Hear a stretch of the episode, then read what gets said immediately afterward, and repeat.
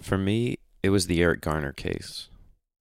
As most of you probably know at this point, I'm some sort of hodgepodge of different races. Mainly, my dad's family is black and my mom's family is white. If you saw me in person, you'd probably assume I was Middle Eastern or Mediterranean or something. When I was in high school, before the beard, people thought I was Latino.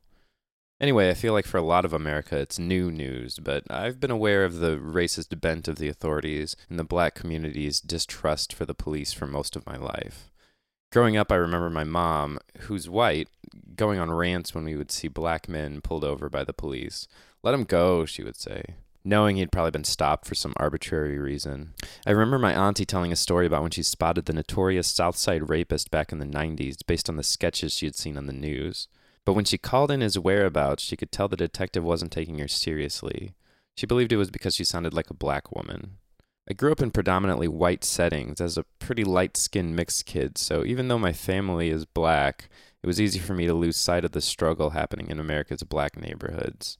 But I also grew up 15 minutes from the spot Michael Brown was shot by Darren Wilson in summer of 2014. I spent hours at the site. I marched in a few of the controversial protests. All of that effectively took place in my hometown and was personal for me.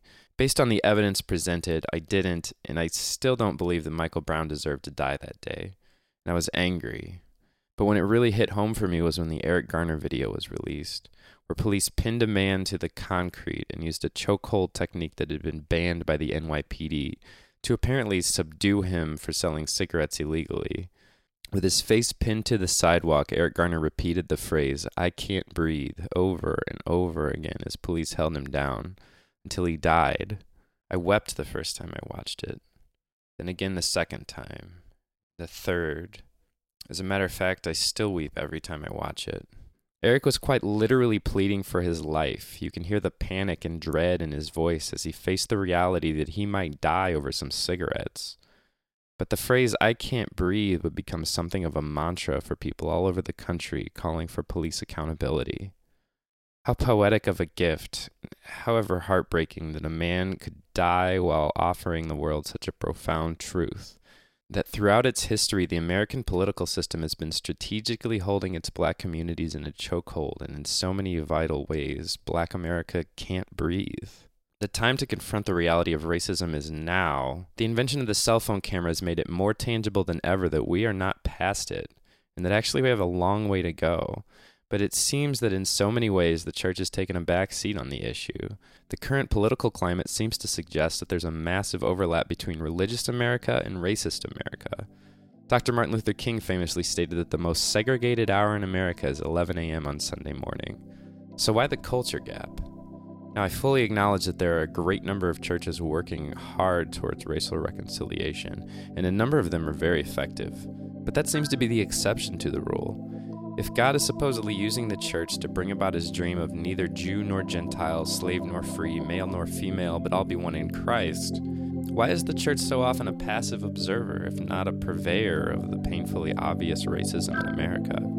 On today's episode, we're interviewing our friend Prisca about what it's like to be a black girl growing up in a white church. We'll talk about the effect of microaggressions, the N word, and how the church's nonchalant approach to race is leading people away from the faith. I'm Chuck Parson, and this is The Life After.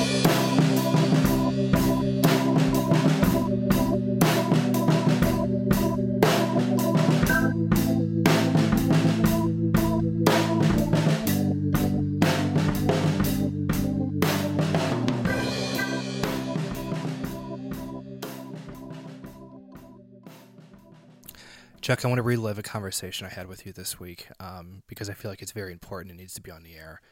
Um, are you Are you ready for this important conversation? Yeah, t- uh, yeah, hit me, Brady.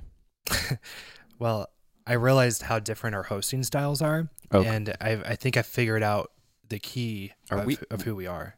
We're different? We're very different. Yeah, you and I. Yeah. So I realized that I um am kind of more like a late night host where I want to I want to, you know, crack the wise and, and make the jokes. and, Yeah, yeah, yeah. You know, and Crack, crack the wise. Like crack the that, yeah. wise. I think it was from Community. Okay. Um, and actually, a couple months before I, I started this podcast, I was thinking to myself, I really want to do something in the podcast realm because I that's something I'm really interested in. Um, and I, I thought it'd be interesting to have a late night show where I just interview my friends as if they were celebrities. Mhm. And so I kind of feel like that's what this is, but we all just talk about I like it. one of the same subjects. Right. How- Instead of instead of talking about our movies, we talk about our trauma. And it's so, Isn't it so it's much more interesting? We're basically Conan. yeah, basically Conan. I like. Like- so Jim Carrey, um, tell me about the time your dad abused you. You know, Yeah, yeah, yeah. like really heavy it's sort stuff of like, like, that. yeah, it's like that. Uh, disclaimer: I don't know if Jim Carrey's dad ever abused him. What would you say your hosting is like? Um, I'm I'm more like uh this uh, I'm I'm uh, Chuck Parson, and this is This American Life.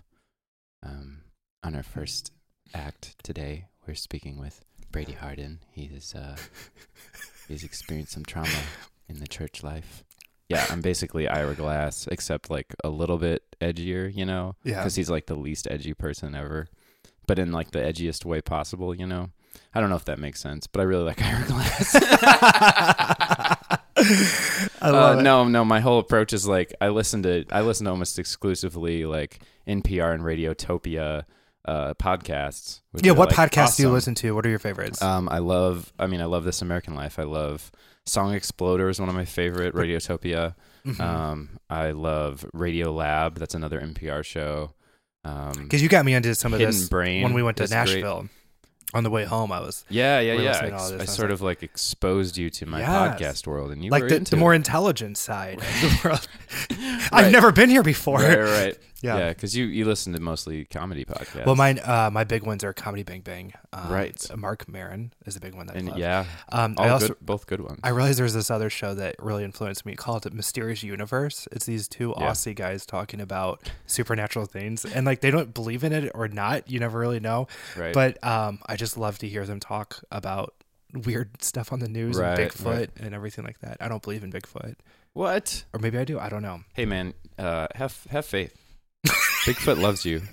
Bigfoot is real because Bigfoot says he's real, Uh, right? so all I have to do is jump in, and that circular reasoning, I could be there If you forever. don't give your your your heart and your uh, and your life to Bigfoot, you could wind up in a Bigfoot hell. yeah, Yeah, you Absolutely. need to be careful. absolutely. Pascal's wager. Mm. You know, if there is no Bigfoot and you and you accept that there's Bigfoot, This is amazing. This is getting really then deep. you're fine. Hmm If there is a big, if there is no Bigfoot and you and you believe in Bigfoot, you're also fine. Thank you, Ira. If there is no Bigfoot, I'm done. I'm done. I can't even. anyway, I just I really call this uh, Parsons wager. part. I like that. Yeah, I like that. it's my version of the flying spaghetti monster. Mm. Yeah, hmm Um. Anyway, I just I, I really came to appreciate how different our hosting styles are, and I, I like that. I think I think we we complement Yeah. each other, but you know it's so indicative of our friendship because back when we were Christians, you know, I was very much a Calvinist, you're very much not, and we've always just been like we come to Yeah. this, we always end up in I the same place, but different directions from different directions. right. Yeah. With theology, you were boring and I had fun. And now And we flipped. With the podcast, you have fun and I'm boring. I think Calvinism is very interesting and very exciting. If you want to interpret the entire Bible through like three passages, sure. it's great. It's hilarious. hilarious is the I word. um no, I, I think that it's by the lens that you see everything else. Uh, No, I, it, three passages. Give me a break. Give Uh, me a break. Oh, so where we've can you find free will? We've been in- working on Uh, this. Uh, we've been working on this. Uh, this segment that where, where me and Brady are going to pseudo argue uh, our different worldviews. We're from- coming back. Yeah. Yeah, uh, absolutely. yeah. So that was just a little preview. it was a little preview. Get, it's going to get a little heated. It is. We need to make like um like boxing match posters and everything. It's gonna be amazing. Yep. Absolutely.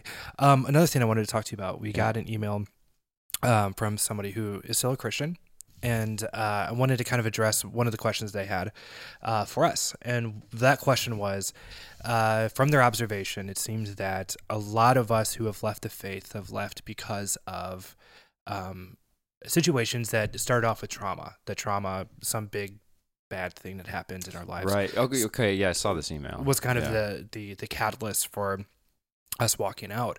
Um, and his viewpoint was that maybe we did not have a strong enough theology of pain or theology of right. suffering. Yeah. um, and felt that maybe we left the faith or something out of um, lack of strength or confidence or bravery or courage. I, I don't, or, just maybe faith. maybe just like uh maybe just a, on a very basic level theological understanding. There, I think Right. that's fair to say. I think is sort of where he was coming from. so I know He- how I I, think, he, I think he used the phrase uh, a theology of pain. a theology? I pain. That's what that's said. what stuck out of my head as Yeah. well. Um, so I know how I would answer that. Do you have you given thought? How would you answer that? I yeah, I have so many answers for that. I'm interested in hearing yours first, so maybe you can. Okay. Maybe I don't. Maybe I won't be so redundant. Um, well, my thing is, I I had a very good understanding of a theology of pain and suffering. As a Calvinist, that's something that we really we focused on a lot.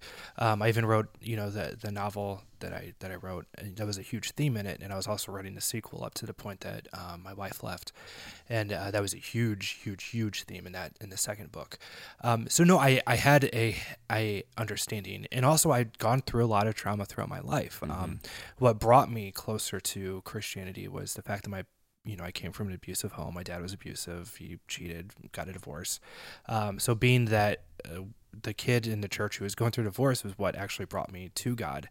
Um, in that way, but what happened for me Mm, was was yeah. the Holy Spirit. Is that I, I lost faith in what uh, my theology of the Holy Spirit, my understanding of the Holy Spirit biblically was that um, the the very presence of God, the the Spirit of God, lives in the hearts of people, um, and He sanctifies them as they um, grow in their faith from the inside out, causing them to sin less, to become more like Him, to become more godly, um, and that's also through the washing of the Word. So th- those were the, that was my understanding. Mm-hmm. Um, But then when I came to the situation with um, with the church that uh, left, that well, that I got kicked out of, I was very confused on um, how that would happen if they had the Holy Spirit, of how they continually could make these decisions and treat a certain person that way, even though they were told what the truth was and, and how things were going.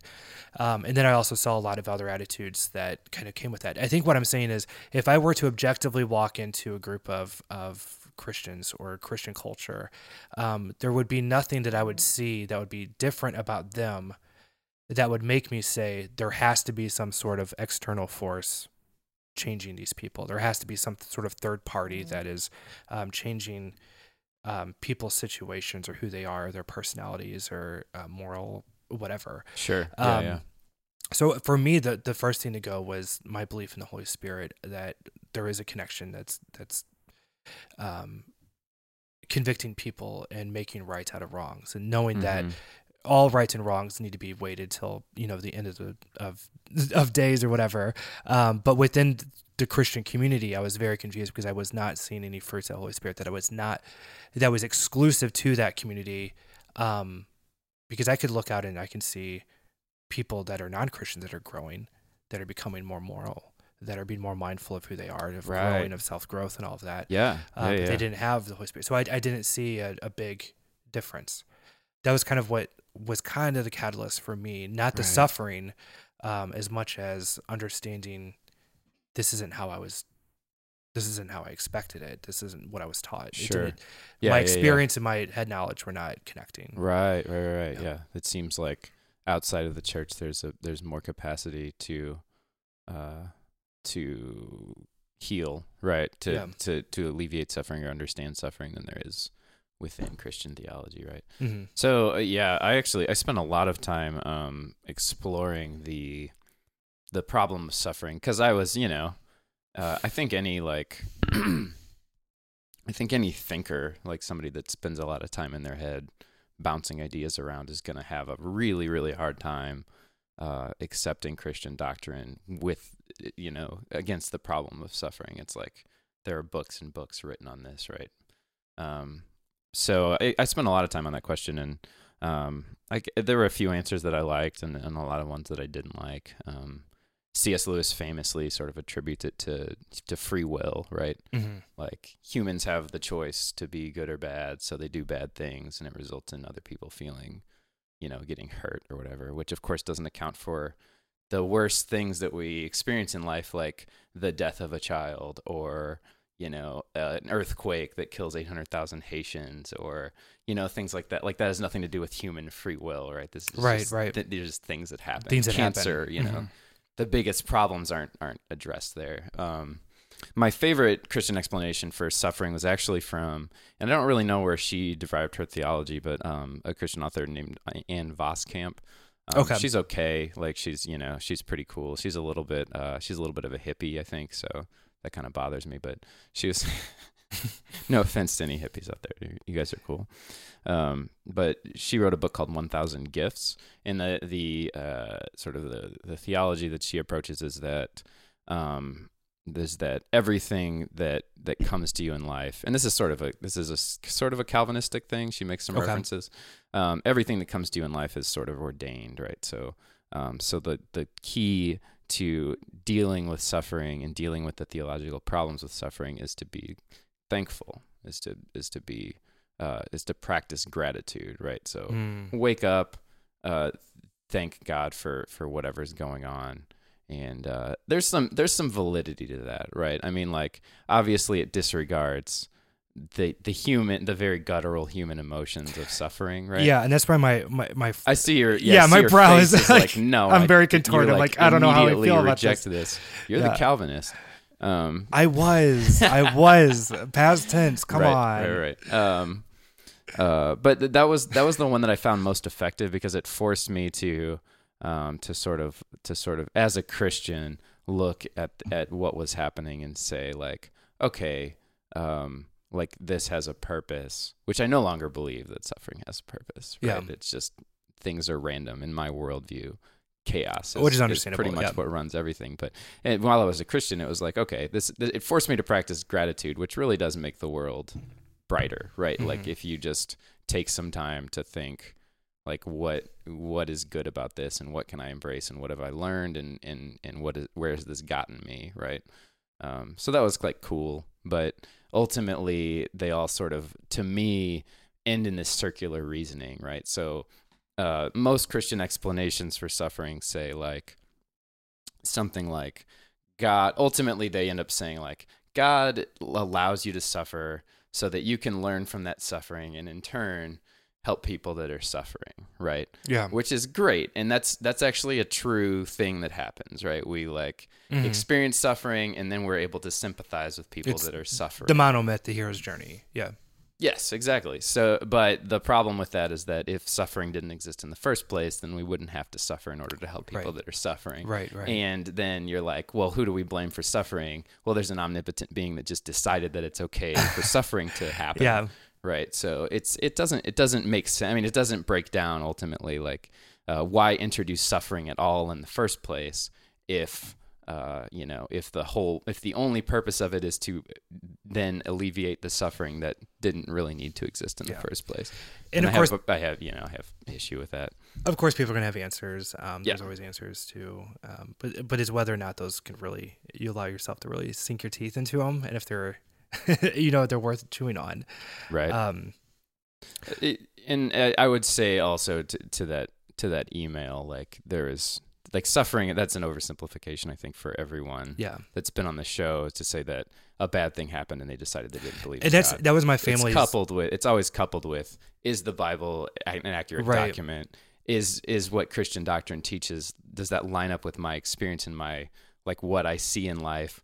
I'm a I'm a I'm a very very happy to use Christian language joyful person now on a level that I never was when I was a Christian because I don't think that the the Christian worldview is conducive to allowing you to love yourself. Mhm. Um, and that's just I, I understand that that's Mandarin to people that are still in the system, but yeah, it's very um, true. It's it's hard to explain, but that's my experience. So it's it's it's way more complicated than I. Oh, my marriage didn't work, so I'm angry at God. And. Right. And that was kind of my my family's I think initial response to me was, "Oh, you didn't get your way, so you you left the faith." Right. Yeah, we kind of addressed that on the first Yeah. the first And it's episode. like there's so much more to what's going on in my head in my experience. Um, but but another thing about the Holy Spirit that I talked about earlier was I, I always have a question. and This is going to bring us to our guest today.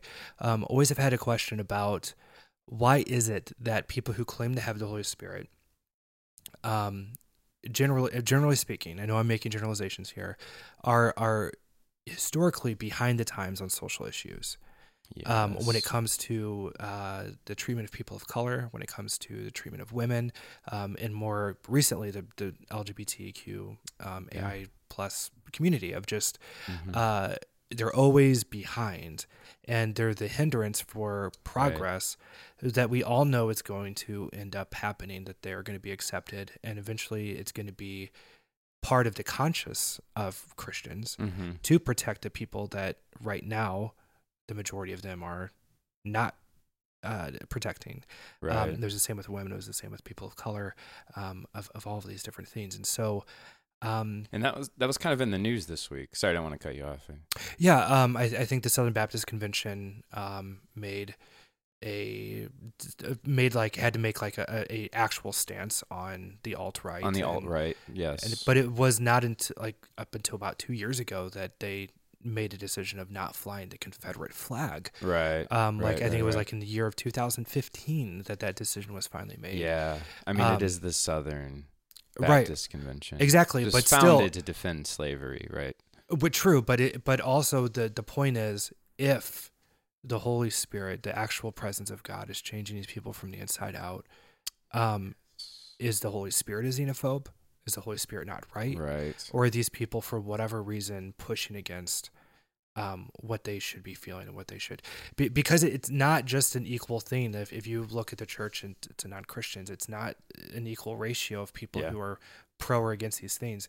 The, the being against this progress of social change is usually the viewpoint of people who claim and have the Holy Spirit and not the viewpoint of those who don't. And eventually, who wins out? The ones who don't. And that becomes the norm. And things that right now, if I were to go into a church and start racially attacking uh, people of color or sexistly, you know, beating a woman, they would stand up and they would fight against it. Yes. You know, and, I'm- and I'm using extreme. I'm using extreme examples, right, for obviously, sure. but um, that's not how it always would have been. Right. And um, our Yeah. guest today um, is a friend of mine, Prisca.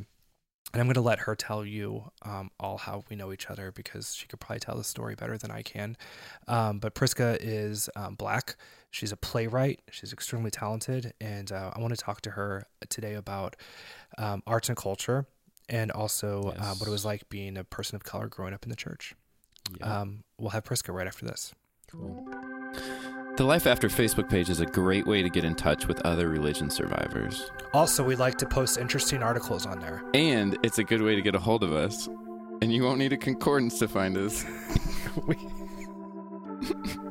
we have a link to the Facebook page on our website, thelifeafter.org, or search The Life After on Facebook. Finally, you could just go to our URL, facebook.com slash thelifeafter.org. Okay, so Jesus was black, Donald Trump was the devil, and the Bible was written by a patriarchal society. So I'm done. Are we good? Is that is that all we needed? All right. Yeah, we're yeah. I think that we I think can that's call it. Right, Yeah, right. we're calling it. Great. We've got a party to get to. so Thanks, thanks. That's great. I would like to welcome my friend Prisca. Lovely. Welcome to the show. Hi. Thanks for having me.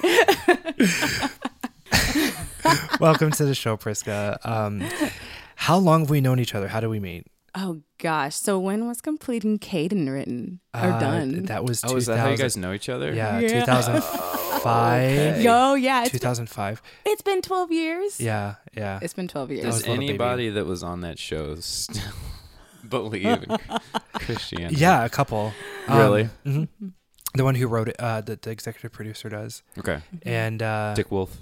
Yeah, I think that's honest. That's all I can think of off the top of my head. Okay. Um, so yeah, the the cable Christian sitcom. Yeah. Um, how did you come into contact with that? So it's actually really funny. Um, I had written um, a script myself about uh, uh, that kind of issue about um, Christian teens being persecuted and all that stuff, you know, in school because poor us, we're always persecuted in school and everything. but so I wrote a script about that, and uh, my mother happened to find your series on on the internet, and so she Oh, sent it to me. She was like, "Oh my gosh, this is what you wrote about," and I watched it. And at the time, I was like still watching a lot of Christian art along with secular art. So when I saw it, I I was able to see this piece of art for what it was um, which was it was Christian art, and so it was definitely for somebody like me. So I appreciated it. Would I have shown it to It's so bad. Right. would I have would I have shown it to like you know um my a, a my cool person. yeah, Like on a date. yeah, probably L- not Look at this really underwhelming thing my friends made. I'm just so, Right, right. I mean But I, then we became kind of pen pals in a weird way because Yeah. you you would comment on the message board or something. Mhm. and I I'd probably comment on the message board. It was MySpace back in the back Yes! in the da, Yeah, back yeah, in yeah. the da. It was my you know we'd comment on MySpace Mm-hmm, and yes. stuff. And I eventually made a road trip with some friends out to the season two premiere, Oh my goodness! and that's when we met in person. Was Brady ever in your top eight? Yeah, he was oh, actually. oh, importante. All right, is this real? Okay, I, I- get it. I, I did not know this. Oh Yeah, my now god! Yeah, Brady and the other the other guy, the guy who played Caden. Oh really? Uh-huh. Oh, we're both very very gay. I'm yeah. Oh, sorry. Oh, I know. Yeah. I think last time I uh, saw you, or, or or like two trips ago, I saw you. I I uh, we were having drinks, and I asked. I was like, "So that guy, he's gay, right?" I was like, oh yeah. yeah. Yeah. I have that third eye. that's that's amazing. So um yeah, we met through that. That is Mm-hmm. that's so crazy. So Prisca, Mm-hmm. you uh, you grew up in. Correct me if I'm wrong. A a white suburban church. yeah. Um. So I grew up high school wise. I grew up um in Lawrence, Kansas, and Lawrence is what's known as the blue dot in a sea of red. Right. Wow. And right, so. I was, Yeah. I actually had like a pretty opposite experience of a lot of people who are going to be on this show. I was, I was the, I was the uh, Christian person in like liberal town, college town, USA and stuff. So you were you were a tiny red dot in a bigger blue dot Yeah. in a much bigger Yeah. red dot. so I was actually more of a purple. I didn't realize this till later. I was more of a purple dot because Okay. My, Okay. my, my mother still raised me. She was like, "Oh, you know, I'm going to raise you in, in in the white church, but you, you know, you, um, we still think this way because because we are black." And so, Okay, I like you know, Yeah, yeah, I was like, "Okay, Yeah. yes, mother." So I was like, Right. I Right. was like a purple dot. But um, while in Lawrence, um, I went to like I hopped with my uh, friends to three different youth groups. Um, basically, whenever the youth pastor would quit, we would just leave the youth group and find another one. Okay. And it was kind of like that constant thing. And um, so I was in Lawrence, and meanwhile, we on Sundays I went to church in um in uh, Grandview at a place called Metro, and that was the big like massive church. When I was there, Mike Bickle was still there, um, and uh, Metro was. Um, Metro was the church that gave birth to House of Prayer, and so when I was there, Oh, okay, okay, So okay. very charismatic background. uh, Very charismatic. I grew up knee deep. Yeah, deep. I know some. I know that, and now that you say that, I know that name. Right? Yeah. yeah I, I grew up like like knee deep in like the charismatic world and even even in lawrence i found my charismatic churches and stuff and i will say this it's so funny like when i was first introduced to the charismatic world um i was so excited because church up until i was 12 years old kind of bored me except for camp. Um like i said I, I went to church camp for like 12 years. Um but i was like this is really i don't i don't i'm bored. I, I don't want to sing. I'm really bored. And then uh my first day at metro there was an entire group of people up front just jumping and like right, dancing around and like Yeah. pounding their fists and i'm like this is the greatest thing ever Yeah, yeah. i found it i found my place You It's like needed that got some expression. yeah. Yeah. Yeah. I needed that. And um yeah, and I was just really excited about it. So- I've always thought of charismatics as like if you're like in a fantasy film, they're always like the wizard. Because mm-hmm. like you all have magic and stuff. Like you've got mm-hmm. powers. Right. We right, didn't have that. We were just like, hey, Yeah. I want to go read a book and you know mm-hmm. whatever. But yeah. no, you guys had magic powers. Yeah, and it- it's the amazing. thing I, I don't think I don't know if a lot of like like Christians realize this and and like but there's like some blackness to Pentecostalism. Like there are black roots right Yep. to Pentecostalism. So- Roots, absolutely. yeah. re- Okay, Brady. So fun fact Nice actu- try. it's actually even funny. Um there's like our, But that's like, but that to me is like where that's where that sense of soul and that sense of like that dance and the and the Mhm. and the and the loudness. You know, what I mean, like that all comes from black culture, and uh, I think that kind of gets overlooked. When I think of a Pentecostal, I think of a white lady in a skirt with a bun. You know what I mean? But yeah that's not the, really. The that's not roots. always That's that's, not not, roots, right. right? And it's actually it's even funny um, with within the the Pentecostal world. So in in my mind too, I have the Pentecostal world and the charismatic world, and they're basically like the same thing. They're like they're like sisters, but um, uh, one you one the Pentecostal world you have to wear a skirt, and Yeah. charismatic world you can wear jeans. Yes, And that's Yes. basically- right. That's the big difference. That's the big difference. It, i- it is weird But- looking back at how much religion um, had to do with how people dressed. Oh my god! Yeah. Like it hit every single aspect of people's lives. You know, it, it's just Yeah. weird to think of that. Like, there was a time where I can like look at a religious person, be able to tell you what denomination they probably Yeah. were, just Yeah, yeah. because of how Oh, for sure. different those cultures are. And I don't know if you guys know this, but fun fact: um, uh, so Pentecostal, the two big groups, there is the Assembly of God Church, Yeah. and then Yes. there's uh, COGIC, aka the Church of God in Christ. Okay. Mm, I'm Um, not familiar with that one. Okay. They uh, COGIC is the black church. okay, well that's probably why I'm not That's, familiar yeah, with it. and and um, Assembly of God is the white church. They did this on purpose. Um, because Oh. there was se- there was segregation. Both No, I believe it. churches were founded during segregation, and so uh, basically, I think it was the African American group that they're like, well, we need a we w- we want a church to go to, so they founded the, ch- the Church of God in Christ, and uh, uh, so I believe the Assembly of God was the first one to be like to start, and they were like, you can't stay here, or you can stay here, but you have to stay up in the balcony, and eventually they um, COGIC took their um, claimed their power, and they formed their own. So that's why one of the many reasons why it's so segregated. But I was actually I, I, did not know that. Mm-hmm. Yep. Oh yeah. But I was uh, actually raised in a predominantly white church and with like I think like depending on like the size of the church, like sometimes I was the only person, sometimes I was like one of 10 depending. Right. Okay. Yeah. Yeah. Yeah. Yeah. Yeah. That was. I mean, uh, I had a, I mean, I'm obviously a lot lighter skinned than you, but my my family is black. My dad's black. Um, and uh, I was. I always joked in high school. I was. I was one of. I was. There were two and a half black people in my class, and I was the half. So it was sort of like I totally. I I resonate with that experience to a degree. I mean, most people look at me and they see enough of a white guy that they put me in that category. So I'm like I can be the token like white, you know what I mean? And and uh, and people make like half black jokes a lot, and it's it, it's whatever. But um, but It's- yeah, no, it's- I I, it's I not- understand that it's like oh you don't understand.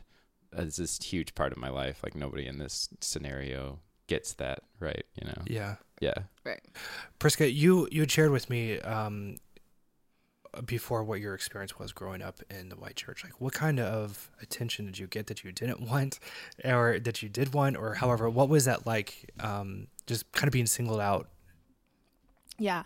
Well, I resonated uh, a lot with Chuck's story too, because uh, I think, well, church or no church, when you're growing up, you you just want to survive. You just want to fit in and survive, and so you're like, "What's my bit? My bit is I'm this." Right. And so I was actually usually the first person to like make a joke about my race, Wow. um, about me being black, like oh, I'm the black girl, like Right. um, and then as a result, um, and it's funny looking back on this actually, because a lot of these jokes that were made, if I had a kid, I would be livid, absolutely Right, livid. right, um, right. one I, there were a lot of jokes made about my skin color like for example somebody once um, held up um, a, a black piece of paper to my skin and said hey look it's the same thing and i was like ha ha ha ha um, Yeah. a lot of times uh, Because I- you because you seem you you you seem hostile if you don't laugh, right? You Yes. seem like you're mean if you don't laugh. yeah and I'm like, oh, she's just leave her alone. She's mean. Yeah. You know, she didn't get my joke. Right. Right. Even it was just a joke. Yeah, exactly, exactly. Um, I got the uh, um, a lot at camp. I got whenever it was nighttime, um, somebody would be like, "Prisca, where are you?" Like especially especially if I was praying. If I was praying, my eyes were closed. Prisca, where are you? And then I would like smile, and then it would say, "There you are." Oh my gosh. Boom, yeah, boom, yeah, boom. Yeah, yeah, yeah. See, I had Hysterical. yeah. I had a revelation um, when you were talking about this earlier, and when I was listening to your recording, of I do this a lot. And to me, the punchline is well, we all know Brady's not racist, so this is funny. But, like, that's not a punchline. So, like, I legitimately had like a moment of guilt and shame when I was thinking about how I, because I make jokes with Chuck and other people with their race, and they'll laugh and I'll think, okay, well, that's that's fine. I got permission to do this shit, but that's not the case. Um, I learned that this week. It's a And I'm it's a sorry. challenging. That's huge, I'm actually, sorry. because uh, you know, no, Yeah. it's uh, you know, it's it's. I mean, the of um, in the great in the grand scheme of of racial offenses that have been cast upon us, uh, that's that's not a big deal. Yeah. True. But I, I do appreciate that you acknowledge that. Um, and it, that's a hard thing uh, for. Uh, I think maybe we were talking to Zach about this uh, when we were recording his episode, but it was like a side thing, and he said like, you know, it's it's a hard thing to to be like, I'm racist. I'm probably racist because I'm white, Mhm. and it's really really hard in our culture to be white and not be racist Yeah. because no matter how much you believe and re- repeat the rhetoric that everybody's equal, there are all kinds of, of, of very small or very big ways that you can uh, that you can perpetuate the idea that we're not right. So, Well, in that in that and other that's pod- that I think is the problem with most churches. Yeah. Absolutely. Most people in most churches, unless you're in the deep South, are gonna say that they're not racist. They're very anti-racist. Everybody's equal. They believe that really. They believe that really strongly. But there are all these little ways. Yeah. Well, I actually um I learned a word last week. It's called it's called microaggression. Oh yeah. And because I was trying to figure out like why am I so because for the most part my uh, church life wasn't awful. Why am I so sensitive about these little things and it's these microaggressions? Um, and basically, a microaggression is kind of a statement or just like a thought or like something uh, something that happens to you that is not a big deal on paper, but over time it bears down on you over and over. It's like it's like a paper cut. Yes. Yeah. And Yeah. one is fine. Two Right. on in the same spot, okay. Three, and then over and over and over again, they had this huge wound. yes. And then and then you know if you're like me, you're like yelling at your friend of like five years about how racist he is. Right. That happened. Right. that Right, happened right. because I was like, this isn't. These jokes aren't funny and funny. he didn't come out and say like, "Oh yeah, Richard Spencer, he's my dude." yeah. No, Yeah. he Right. Mm-hmm. just or they, you know, just did uh, some things over time. Right? Yeah. Yeah. I always think of so this is actually really poignant because a lot of it's it's like a cool thing in, in like bro conservatism to make fun of microaggressions because it's it sounds like a oh we're just sensitive little liberal snowflakes right? Uh, but there's so much truth to it. And I, I always think of this episode of Everybody Loves Raymond which is you know a very mediocre show. My mom loves it. She's Yeah. watched every episode like 30 times. So I'm very familiar with it the chronology of the show, but there's this episode where it's a flashback and they're they're they're discussing where they're gonna live as a married couple, Mm-hmm. and she really wants to live across the street from his parents, and he's like, "That's a terrible idea," and then he flicks her on the nose, and she's like, "Ow, that was annoying," and he flicks her on the nose again, and he's like. She's like, "What are you doing?" And he's like, "That's not so bad right now, is it? It's kind of annoying." And then he's like, "But what if I just kept flicking you on the nose over and over and over and over. And he's trying to explain, you know, like how awful it would be to have all these little annoying instances living across the street from his parents. But it's a really poignant Oh, way wow. of, Yes. of explaining, like, this is what it's like for minorities in, in America. yes. In general, is there all of these little ways where you get flicked in the nose until you're like, I don't Mm-hmm. want to be here anymore, and I'm livid. Yeah. Yeah. Yeah. Now imagine being both a minority and a female. Yeah, I can't even imagine. Yeah. Like, and also the frustrating thing too is, you know, I've known about the word microaggressions for a very long time, but then you come to different consciousness of how guilty you are of them. Yeah. You know, um, I was listening to another podcast, Invisibilia, and they had a, uh, they had an episode on racism and just like they, it, it's it's all about invisible things that affect culture and society. And this one was about racism. And there was a guy who um, had adopted a black girl and has been raising her to to be aware of these things. And then he found himself in a situation where he was prejudiced against someone like right off the bat, just like saw them down the street and you know assumed a certain thing and they interviewed him about that and he just broke down crying like harder than i've heard adult men cry before. Um, and there's also in there like a, a group that's like a um, alcoholics anonymous but for racism. And in all these different Mm. things it was That's it was great. an That's int- cool. it was such a good episode. If you guys get a chance to listen to it i highly recommend it. Um, but you know what uh, there is a story that you have told me um, that i want to get that i want you to tell whenever we get back from the break Yeah, um, it involves the N word and a Mhm. lot of attention that you do not want. Um, so wait for after the break, and when we get back, Prisca's going to tell us the story. Extra, extra, read all about it. Why are you trying to sell a newspaper on our podcast? I'm not. I'm telling our listeners about the blog. Did you know that the podcast is only one of the things that we produce? Yes, we also have a blog on thelifeafter.org with posts about starting over after religious trauma. But don't you think you're being a little extra? I am extra, and you can read all about it on thelifeafter.org. Ba-dum bum. Welcome back. Um, before we left on the break, uh, was kind of setting you up to tell us a story that um, you had shared with me that's very important about your Yeah. realization of your place in this world. Yes. Yeah. So when I was like, well, actually, backstory. Um, I started going to the uh, Youthfront camps when I was like, gosh, I think ten years old, and every every summer that was my spot. That was my place. I loved it. That was my place to just like you know run and be free and be me. It was like it was super fun, super great. Like there were some rules and stuff, but like other than that, I really enjoyed it. Um, so first you were a camper, and then if you wanted to, you could uh, once you got older old enough, you could be um, what's called teen staff. And teen staff is the volunteer like um, is the volunteer staff. They're the ones who um, actually they do all the all the all the cooking and cleaning and and all that stuff. But like on downtime, we just kind of hang out like almost all summer. So it was this really great experience. I got a really good um, community out of it.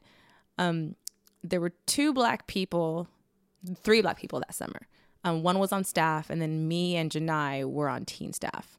So yeah, for the most part, it was it was just like either me or Janai. We always missed each other except for like except for like one week. I had never experienced like the blunt racism that I had experienced until this very moment. Mm. Um, we're all like sitting in lunch, like um, wait, waiting for the kids to come in and everything. I was 16 actually. I was 16 years old. We're all we're all sitting in lunch, waiting for the kids to come in. Somehow everybody gets loud. We all start getting loud. We start laughing and banging and you know and screaming and stuff. And it's a fun time. It's a fun time. Everybody's Like you do at youth camp, right? yeah, it, it really is. It's a fun time, and like it gets louder and louder and louder, and then suddenly I hear the words, "Shut up, you niggers!" Silence, Mm-hmm. and I, I had like an array of thoughts in my head. The first one was, I didn't just hear that. Nah, I Right, didn't. right. I like that was a mistake. I didn't hear that, and then I focused in on the people people at the table because it was a round table, and so like it was like everybody was staring at me. I saw everybody just staring at me like, wow. and I was like, oh Mm. I have to handle this. Oh, Sixteen year old Prisca has to handle this. very young. Yeah, not not the staff. I have to handle this. Right. And um, I turned around and I yelled, "Who said that? Who the fuck said that?" And if I You dropped the F bomb. I dropped the f bomb. Yeah, yeah. Oh yeah. I mean, that's not all my focus of the story. I mean, he dropped the N bomb. Yeah, which is a hell exactly. of a I was gonna say, and once- yours is in response to that. But I love that. It's a, it's an appropriate response. It is an appropriate N-word, response. Yeah. I guess for my question, did anybody call you out on saying the F word? Nah. Thank God. No, okay, yeah. that's at least one redeeming quality of this conversation. Yeah, no, Mm-hmm. they didn't. They were okay. Who the uh, so I said, "Who the fuck said that?" And my friend uh, Michael turned around. He turned around and he had his face was so white. It was so white, like In more than one way. more than one way. Thank- thank you, Chuck. He was just pale. He was so pale. He knew what he did was wrong. And Wow. I, I think I told you this, Brady, but um, part of the thing that like hurt me was that he knew what he did was wrong, and he was so terrified because he didn't know I was there. Right. And in that point, I had more thoughts. What's worse? Like he said it because he didn't know I was there so he says it all the time? Yeah. Or would it ha- would it have sucked if he knew I was there and he just called me a nigger? Like Right. what what's worse? And I don't I don't know what's worse. So There's if- either either way. There's a sense of betrayal for sure. There was yeah. and you were I- friends with him, right? Yeah. And have you ever gotten like a racist racist vibe from him? No. before?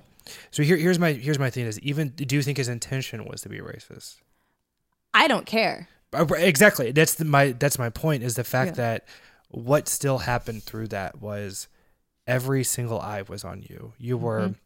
completely singled out. You're humiliated. Mhm. And whether or not he had the intention of whatever that word is, that word had such a power. Yeah. Even if he said it neutrally, the word had the power. Yeah. And the only one who got pierced by that power was. Was you. me. And also he knew better.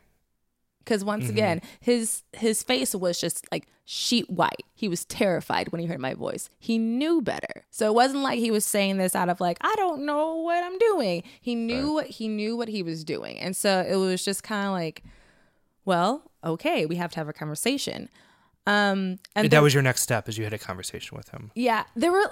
It's so funny because it was. I was so upset and I was so like, like frazzled that um there was probably like um let me think about this. Yeah, there were like three. It was like three levels, literal levels of grief, like literal like levels of emotion. There was the so he turned around. Um, he said, "I I said it," and I said, "Why did you say that?" He's like, "I don't know." in front of everybody. And I said, Well, don't say that again. He said, Okay. And then we kept eating. And that was that was quote unquote it. And uh I couldn't eat. I couldn't I it, I couldn't Right. eat and I just I sat there and I sat there and I sat there and like I felt the tears coming. So um I threw my food away and I ran to the bathroom and I remember like sitting in the bathroom curl up in a ball crying Wow. by myself in the bathroom, just crying, crying, crying, probably for about like five minutes. It was long enough for the uh, teen staff supervisor and um, my roommate to come in and check on me. They had to check. Wow. Yeah, yeah, they came in, they checked on me, and um, Megan sat down next to me, and Courtney, the supervisor, sat next to me too. And I was just like, I told them what sucks is you don't like. There's no way uh, for you to understand what I'm going through because they're both white. Yeah. Mm-hmm. There's no way to understand what I'm. Because people can have the attitude of like, oh, you're overreacting from this. Like, if I was in that situation, I wouldn't respond the way that. But I've never, you know what I mean? Like, you're Yeah. not ever in the situation of being in that. So for you to judge how somebody else is responding to a situation that you never would have the ability to respond to is is inhumane. That's like that's that's messed up. That's a lacking of Yeah, it complete goes back to what I always say, and probably in some capacity in every episode, is that you can't tell other people how to feel right. about something. Um, you, it's your responsibility to react to how somebody else feels about something, and and and I think the, I think the ethical, humane, reasonable response is to validate other Yeah. people's feelings hmm um, even if you don't understand, right? I mean, the, yes, the white white culture would respond to that and say, even like well-meaning, you know, people that identify as as very anti-racist would say, "Oh, you overreacted to that. He just said a word." Right? right. Yeah.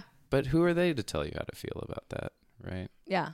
Um, When it goes and back we to need the we need to focus. We we really need to uh to zero in on the idea that we need to affirm each other's pain. yeah. Mm-hmm. I'm sorry to mean to talk over you. No, you're fine. Um, it kind of goes back to that email that we got at the beginning. Of I, I think that it's easy for somebody who's sitting away from a situation and say, well, if I was in that situation, if you know my church turned against me, if my wife did, or if I had a divorce, if I blah blah blah, blah. well, I wouldn't have left the faith. I wouldn't have done that. Yeah. Um, but but really, you don't understand the the mindset that everybody's going through and what they're processing at the time and what that means to them and what other deep deep deep theological and Yeah. logical things are going through their minds that Yeah. you can't make that assumption. And what I yeah, and on that note too, what I actually respected the most about um, what Courtney said, um, Of her not understanding what you're going through. yeah, Yeah. Well, I told her like you don't understand what I'm going through, and she actually said, "You're right, we don't." And on paper, that Mm. sounds kind of harsh. Like somebody might be like, "That's mean," but actually, that was great. Mm-hmm. Uh, like she didn't try to be like, no, yes, I do. She said, no, I, I'm, Right. I'm sorry. Like I don't understand. Because And- well-meaning people don't always know what to say. Mm-hmm. I mean, I, I I ran into a situation recently where a friend of I was talking to my friend about how I'm really making some big breakthroughs of going through the trauma that I went through and through therapy and all of this, and like really understanding who Brady, Brady, Brady, Brady is Mm-hmm. at the very heart of me. Um, and my friend's response was, "Well, with anything with trauma, you know, the answer is just to be yourself." And it was this like very light, pithy thing that like Mm, yeah. I don't think he really understood the depth of what was, but I know him well enough to know you meant what was good. Yeah. Um, but sometimes it's just better to say, I don't understand that experience. hmm hmm Yeah. Absolutely. And, and and you know beyond that, open a dialogue and say, well, what about that?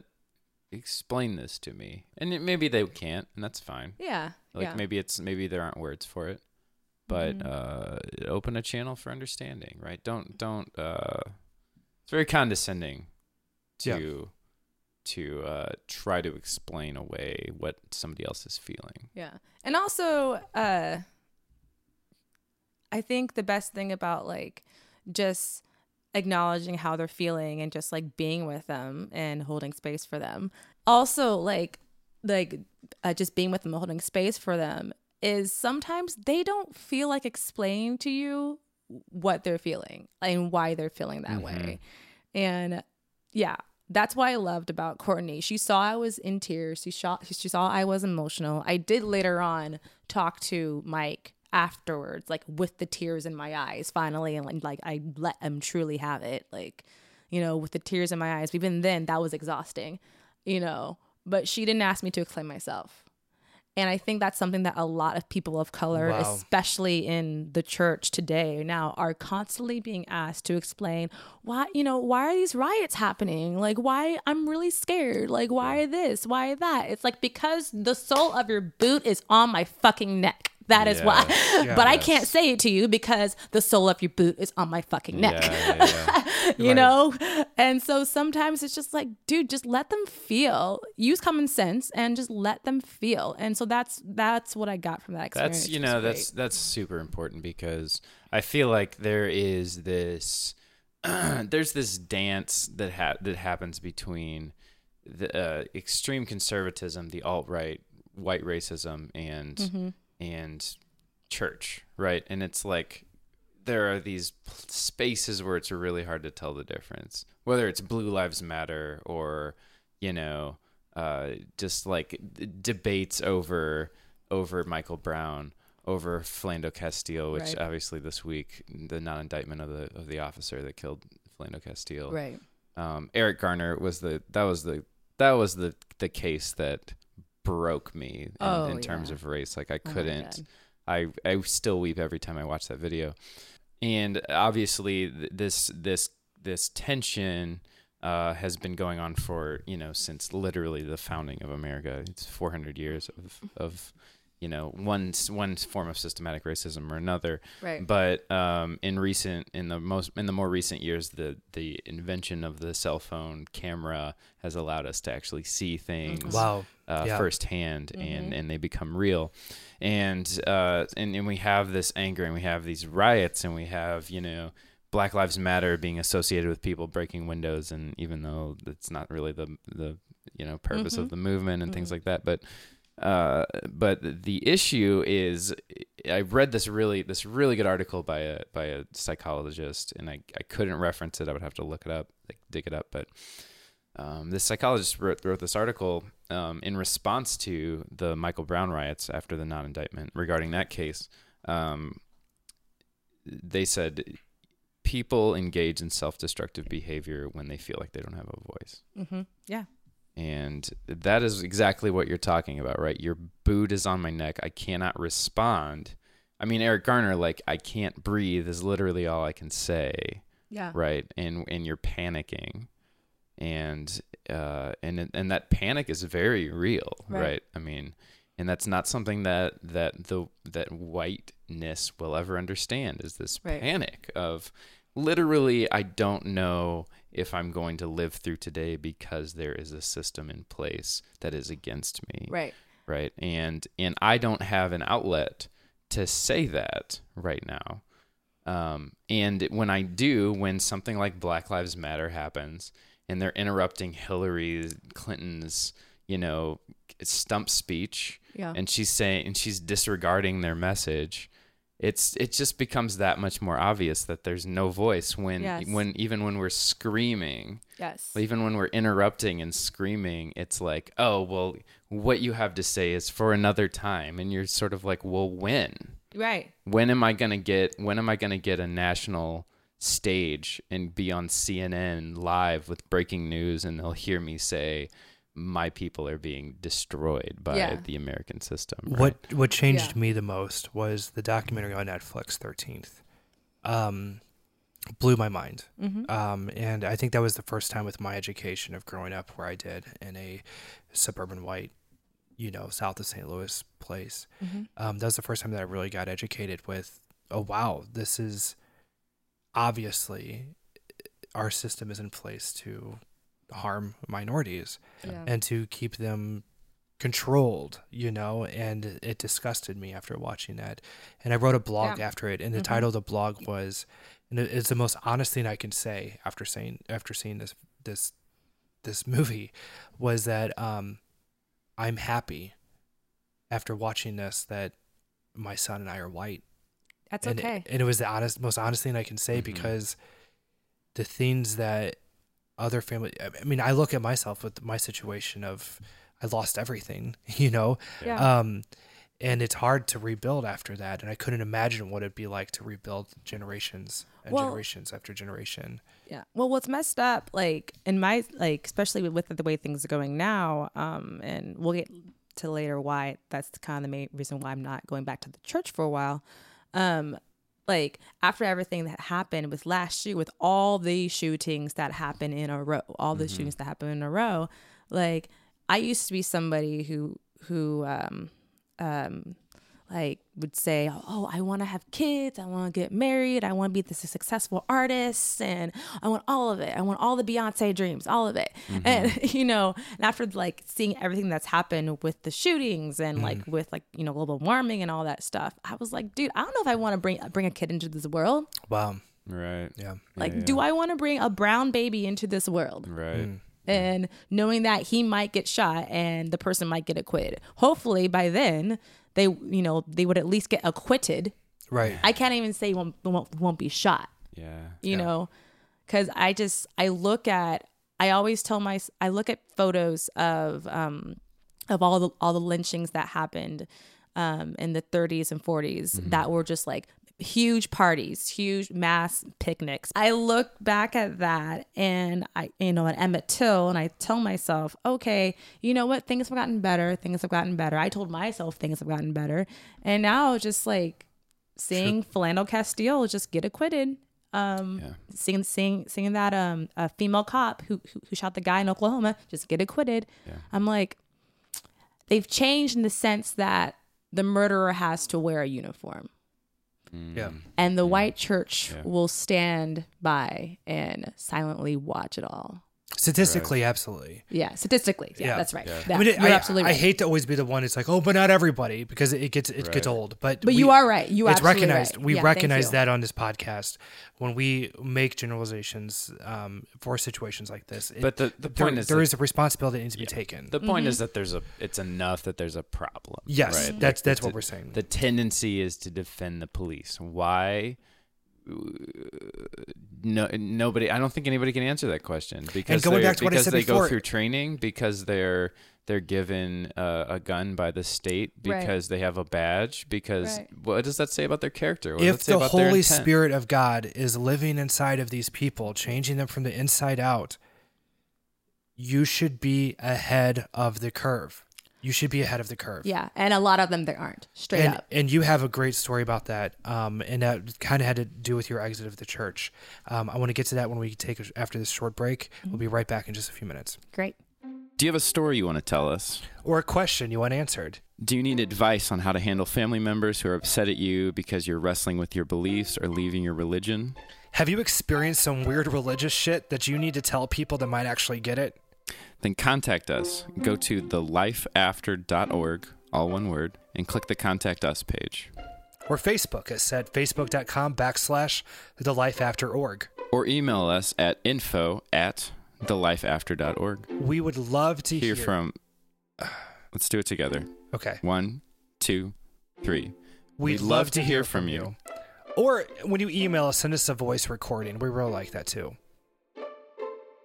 Welcome back. Uh, Prisca, what were the, kind of the last steps of your, like, con- okay, you you identify still as a Christian, is that correct? Progressive Christian, yeah. Progressive Christian. Yeah. So what were kind of the last steps of what your your um what is it it's stereotypical? Can I say that? your Yeah, stereotypical stereotypical. yeah, like um, I haven't been to the in in a well regularly in a church for about four years, four or five years. what led to that? Um, the big step was I used to be part of this um, at one of my churches. I used to be part of this uh, small group. It was called an artist collective, and it was at the Kansas City Boiler Room, and it was this fantastic group. Oh, the boiler room. Yeah, yeah. yeah. So she I has some- remember the boiler room. yeah. Some of the influences of Jamie and overlap with with yours because Okay. IHOP is, is Uh, yeah. So the Boiler Room, they had this really great artist collective, and it was a community of people that you know we came together, and uh, there weren't really any rules. Um, it was just be artists, just be artists and talk about art and God and whatever, and it was fine.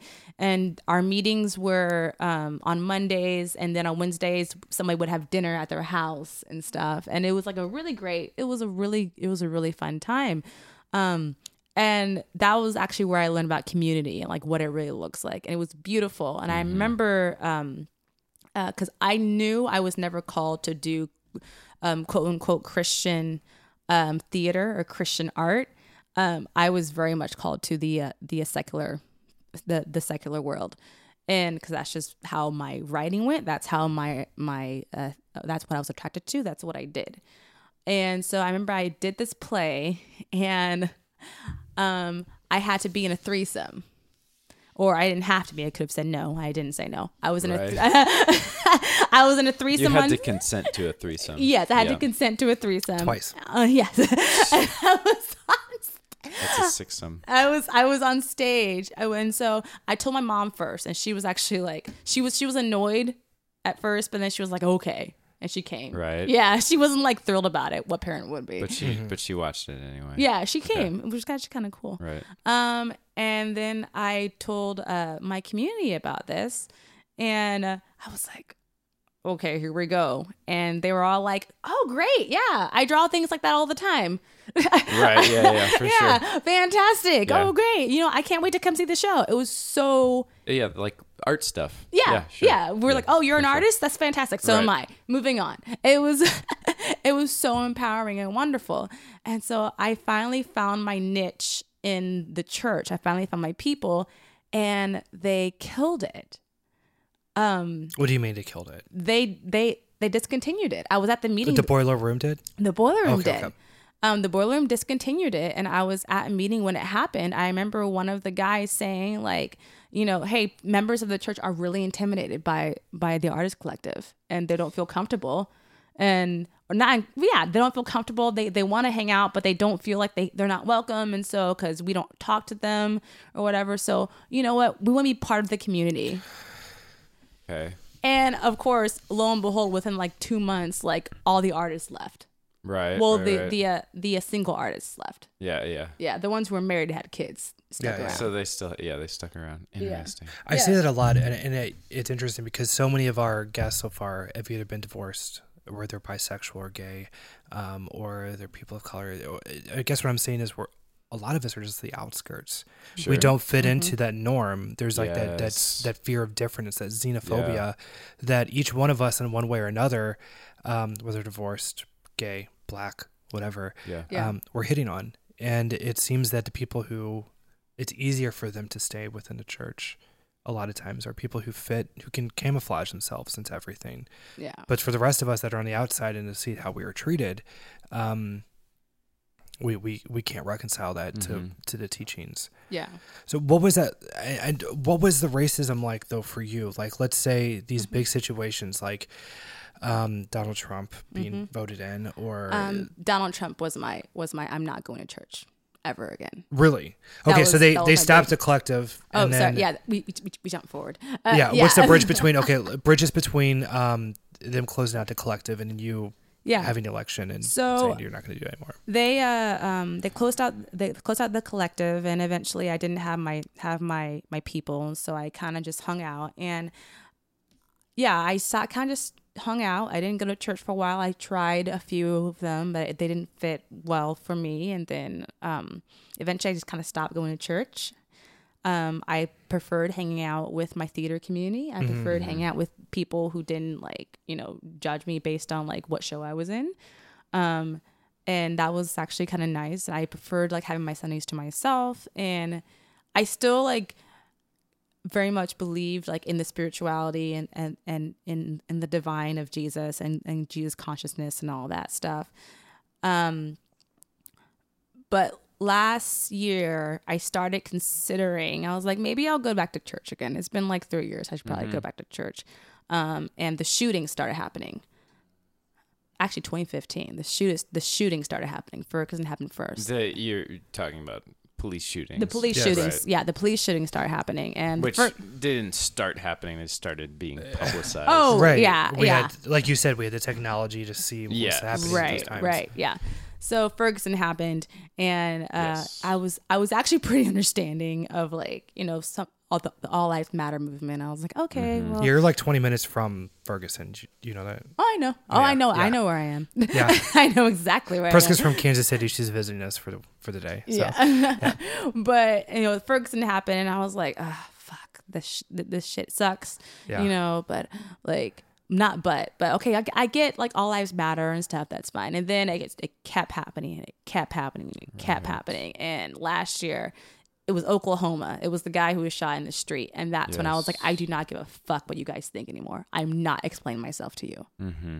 i i stayed in bed for like two days like depression Yeah, yeah. it hit me for like two days How did the religious people in your life respond to this?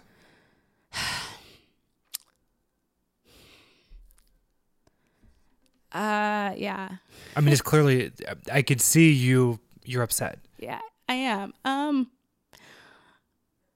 it it hurts when you have people who will yell at you um for being understanding of a of a thing like abortion. Mm. And you will witness people wail and weep over abortion and pray in tongues over abortion, you know, or in my anger and ego why it's a group of fucking cells. Yeah. Yeah. But then you see somebody like you Mm. shot down because he looks like somebody like you. Right. Mm-hmm. And you get messages from people saying you don't know what the situation. Wow. Yeah. I still have As if you're Yeah. still inferior in your understanding of what was going on. yeah. Yes. Prisca. Wow. Yeah, and at some point I was just like it's happening over and over and over and over again. And you're going to look at me and tell me you're pro-life and that you care about all lives when you can't even separate yourself from your fucking party Right. and and um your religion because to you your party is your religion and you won't even look me in the eye somebody who this shit is affecting me it's affecting i got more messages from from from my, from my atheist humanist friends or people just who don't go to the church anymore saying hey how are you doing i didn't get a single message from a christian Right. Why why are the humanists always above the curve? you know, just to be able to have that empathy It's- and practice. That's it. exactly what you've been saying, Brady. It's Yeah. you have to question. Where is the Holy Spirit in this? Where is Yeah. the Holy Spirit? Where is the where is Because something's broken. yes. I mean, y- y- we can't just make Clearly. excuses. Something is broken. It is obvious that those who claim to have the Holy Spirit in general are behind on these things. yeah And Yeah.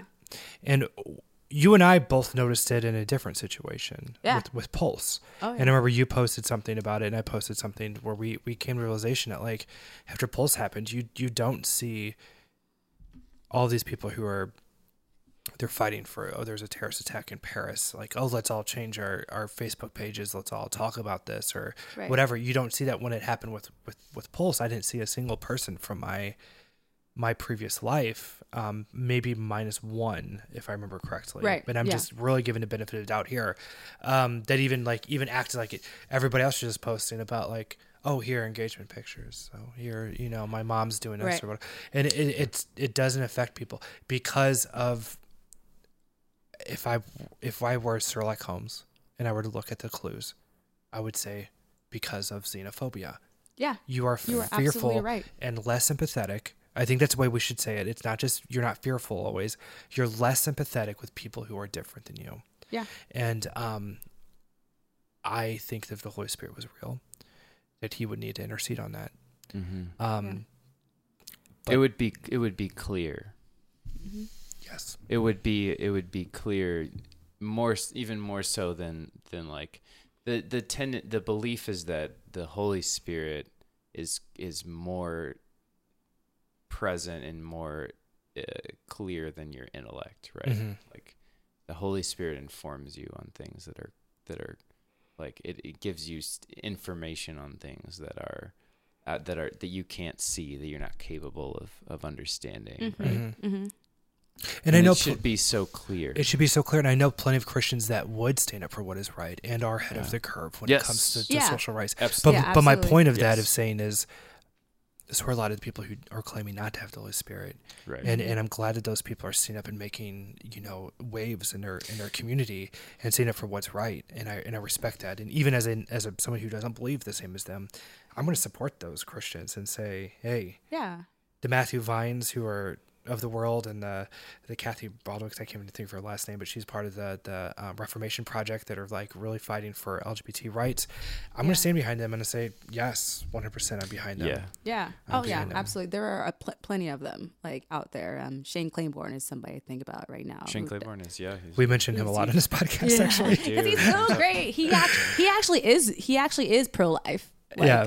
if you know what pro life really is. in the in the truest in, In the, the truest truest sense, right? Yeah. Like the don't blow up brown people sense. right. Yeah. Exactly. Which is we- I don't know. That's weird. if you're pro life and anti blowing up brown people, that's weird. And- It's a big step. Um, Right. Prisca, I'm I'm really uh like I, I was really moved when you um expressed that feeling of of like these people look like me, but you'd rather defend this I this you'd rather defend pro life or you know the Mhm. anti-abortion agenda. I right? call it pro birth. You feel You're yeah yeah yeah you f- yes that's a much better description Mhm. you feel so driven about this issue right and that's fine if that's your if Mhm. that's what you believe that's good you Yeah. feel driven about it but when an actual human that you can interact with that you can have a conversation with that just ate lunch that is out on the street getting shot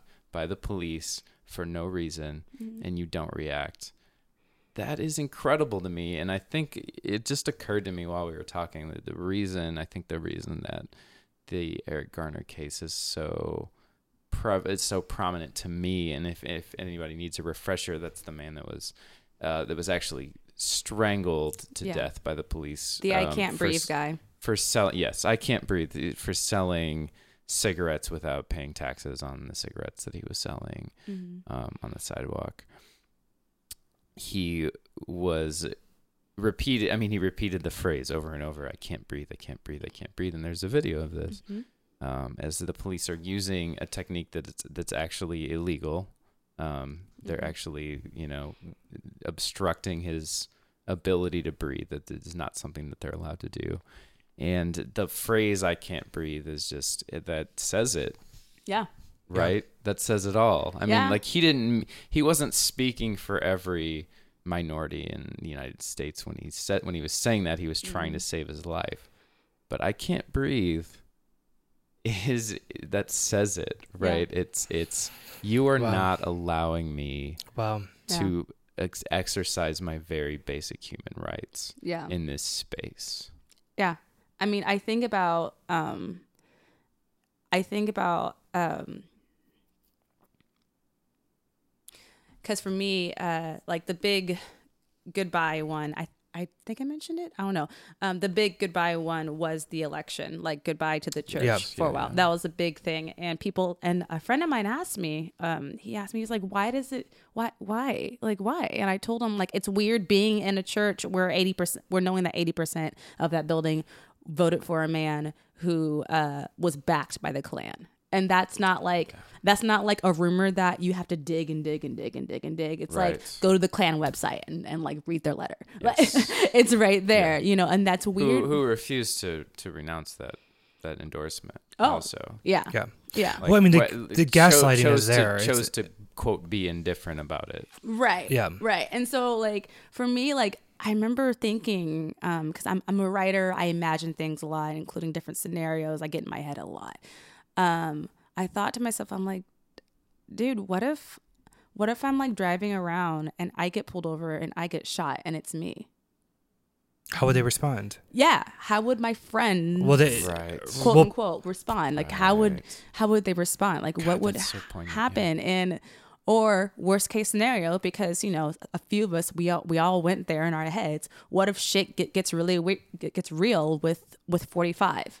Like what if forty five is president? Is Mm-hmm. Yeah. not the president, by the way. Right. Um, but what if shit gets really like real with forty five? Like and there's who- and there's a there's a Like how a m- conflict breaks out right yeah, now. how many Corrie ten Booms are gonna like be out there? How many Wow. Harriet Tubmans are going to be out there? Yeah, yeah. How many Abraham Lincolns are going to be out there? Like, really? Because if you think about it, and history shows it, um, even during slavery and stuff, yeah, like we like to we like to embrace the, bra- embrace the fact that the Quakers were Christians, and it was the Christians Right. who stood against. It was the Quakers. It was the Quakers that were having Right. to stand up against. It the other was like Christians it was this lot of times. section. A lot- it was yeah, this against Christians small, of the time, yeah, against other Christians, and and even during um, I'm almost done, and even during like the civil rights movement, like it was like a small portion of like Christians. It wasn't just like everybody. For the most part, like a lot of like believers were really cool with just kind of the way things were, which is fine. It's understandable. Yeah. It's safe, but Yeah. Oh. You know that's that's really the way you put that is really is really poignant to me because um you you sort of ask the question like what if that was me? What if I was pulled over for having uh my brake lights out hmm and I was shot by the police? Um which is a very unfortunately very reasonable scenario in the current political situation or the current, you know, systematic situation. And the like it's sort of like how would your friends react? And i would like to think like yes your religious friends would would be outraged right? Right, like yeah. they would be upset about that. But it's, but then it's like why is that what it took? Yes, right? Why does it have to be somebody that you know? Why why does the was Eric Garner a, a, a an idiot? Was he just was he a brainless you know was he just a drone walking around selling cigarettes that had no value as a Yeah. human being was Philando Castile, you know, some deadbeat dad that that didn't care about anything and only cared about himself and carried a firearm so he could shoot the police. You know, it's it's it, why why would it take Prisca? You know, right, Or yeah. why would it? Yeah, why would it? Why does it have to be somebody you know? Why why Well, it is goes human back to life? what it goes back to what Jamie talked about too in the episode about sexuality. Of um, in one of her poems, she mentions about women. Why do, why do we always look at victims of sexual assault by the relationship that they have with men? right. Oh, but that's the wife, that's the daughter, that's the. the yes. Yeah. but you, you know what? Mhm. You you matter, Prisca. You matter. You matter as much as I do. And we have different colors of skin. We have different sexes, genders, whatever. Um, but you matter. and and and even more so because there's an emergency you know there's a the the the, the house is on fire if you're in a if you're in a house fire and people's lives are being threatened you don't casually leave and like Yeah. drive off you Because I'm going to go do my you own thing for a tell everyone in the house that the house is on fire Yeah. so that they don't lose their lives. You react, right? And that's minorities in America. That's the LGBT community. That's Yeah. Yeah. yeah. I mean, the suicide rate in L- in the LGBT community is is is astronomical, and in the but, The homeless know, teenagers, if I would have come out when I was younger, I would have been homeless. yeah. ab- absolutely, yes, Yeah. absolutely, Yeah. and it's it this is this is a real threat, and we and we have to react. yeah, more Mhm. more than like It's not like Brady gets pulled over by the police and we're outraged. It's it, Prisca gets pulled over by, by the police and we're terrified and we have to react. And this is something that Yeah. us as oh Chuck and I, you and I as non Christians, and Prisca as a progressive Christian, this is something that we can work together with. Um, this is something that we have in common, and something that we Mhm. care about is fighting for these things. Yes. Um, we do need to wrap up. Before we do, Prisca, I want you to tell me a little bit about what you're doing now with your writing and what your big projects are. Yeah. Um, so actually leaving um, the organized religion was probably a, the most freeing thing that I did creatively for me because I didn't have to worry about explaining myself to anybody except for, Mm. except for family. But you know that's fine. That's always going to be there. yeah, right? exactly. um, so um, I've I currently have uh, two major works in the in in, in the process. Uh, this play called Seven and Ten. It's about four. Uh, Which I read. yeah. Yes. yeah, and it's it's definitely about it's about four Christian uh, um, young Christian people who uh, they're all married. Well, you know, it's like two couples, and then Ryan and Jenny, who are not married, have an affair with each other. And so I kind of I'm working on um, getting that mounted on stage and really like um, uh, getting that exposed to the world. Cool. Um, my next script after that is called Stained, and it is the most vulgar thing I've written, Yeah. and I love it. I I literally I like have a, vulgar. I literally have a um um a character named Fuckboy. His name is Fuckboy, and it's about this writer who just who hires this actor as her fuckboy, her her uh her uh sex yeah her sex toy basically Sure. and like how we how it goes from there and stuff Okay. and it's actually really it's hilarious and it's actually really great i was surprised at, at, at, at the reading and how well it went Good. um so yeah that's what i'm working on right now and getting those things mounted and really like especially with 7 and 10 and seeing um because of this podcast brady and chuck because of this podcast seeing how much i don't want to say damage but how much pain and damage how much pain uh the human beings and organized religion have have caused Mhm. in uh, just kind of exposing that truth with seven and ten and really like telling everybody's story of just like okay what causes an affair in the in the church like what makes that happen An important question that nobody asks. yeah nobody asks a lot. e- like every church i've been to happened Yeah. it's just a thing that happens Right. You know That's my family. That's It's my like home life. humans Yeah. together have sexual feelings or something. I don't know. I, it's weird you know no no but no, it, no I think no, it no. helps if we just ignore them. Yeah, right? exactly. Only and, Yes. and only men have sexual feelings. Women do not. Women don't have sexual feelings. I don't have a Yeah. sexual feeling. I've never dealt. I've never. I've never looked. I've never look, look, looked at porn. I know for a I don't look at porn. Guys, she's lying. She's lying through her teeth. I'm looking at my phone right now. Yes. Yeah. It's Actually- actually it's actually very uncomfortable for all of us. Prisca, put that down. Yeah, but Um, actually, I like. I will say this, like to en- to end it. Um, like as far as like, especially for artists, I think both of you are artists too. I will look at both of you and say, um, we're sexual beings. It's fine. Yes. and we are super sensitive and super love aware it. of all of it the the negatives and the positives the sexuality and the romance and all that stuff and like the racism and all the bullshit that's in this world and it's fine we don't have to ignore it Really quick, Yeah. what is one thing that you would tell your younger self? Um, like Christian Prisca, who's in the middle of white suburban culture, Mm-hmm. Growing up in church, what would you tell her now? Just one thing. you're okay Yeah. you'll be okay Okay. yeah everything you're feeling all the insecurities you're feeling um all the triggers you're feeling all the all the uncomfortability you're feeling right now you're okay and you're normal Right. That's huge. yeah Beautiful. Thank you so much for coming. Thanks, Prisca. Yes. thank, thank you guys this, This is great has been a lot of fun yeah and uh, and very real. yeah Thank you very much for listening. Yeah. my friendship with Prisca has gone through a very long time and a lot of interesting situations in my life. She was telling earlier um, off the air about uh, being Facebook and MySpace friends with me during the big moments of my life of getting married, having a kid, um, divorce, and coming out as gay, and then coming out again as somebody who is not a believer anymore. Um, and it's amazing to see the connection and the history there. Um, I hope you all had a good time and were able to glean something from what she had to say. Um, I know I learned a lot of how what's appropriate to joke about and what's not, and um, how to treat people and have empathy with people who are different than you. So much for listening. This is Brady Harden, and this has been The Life After.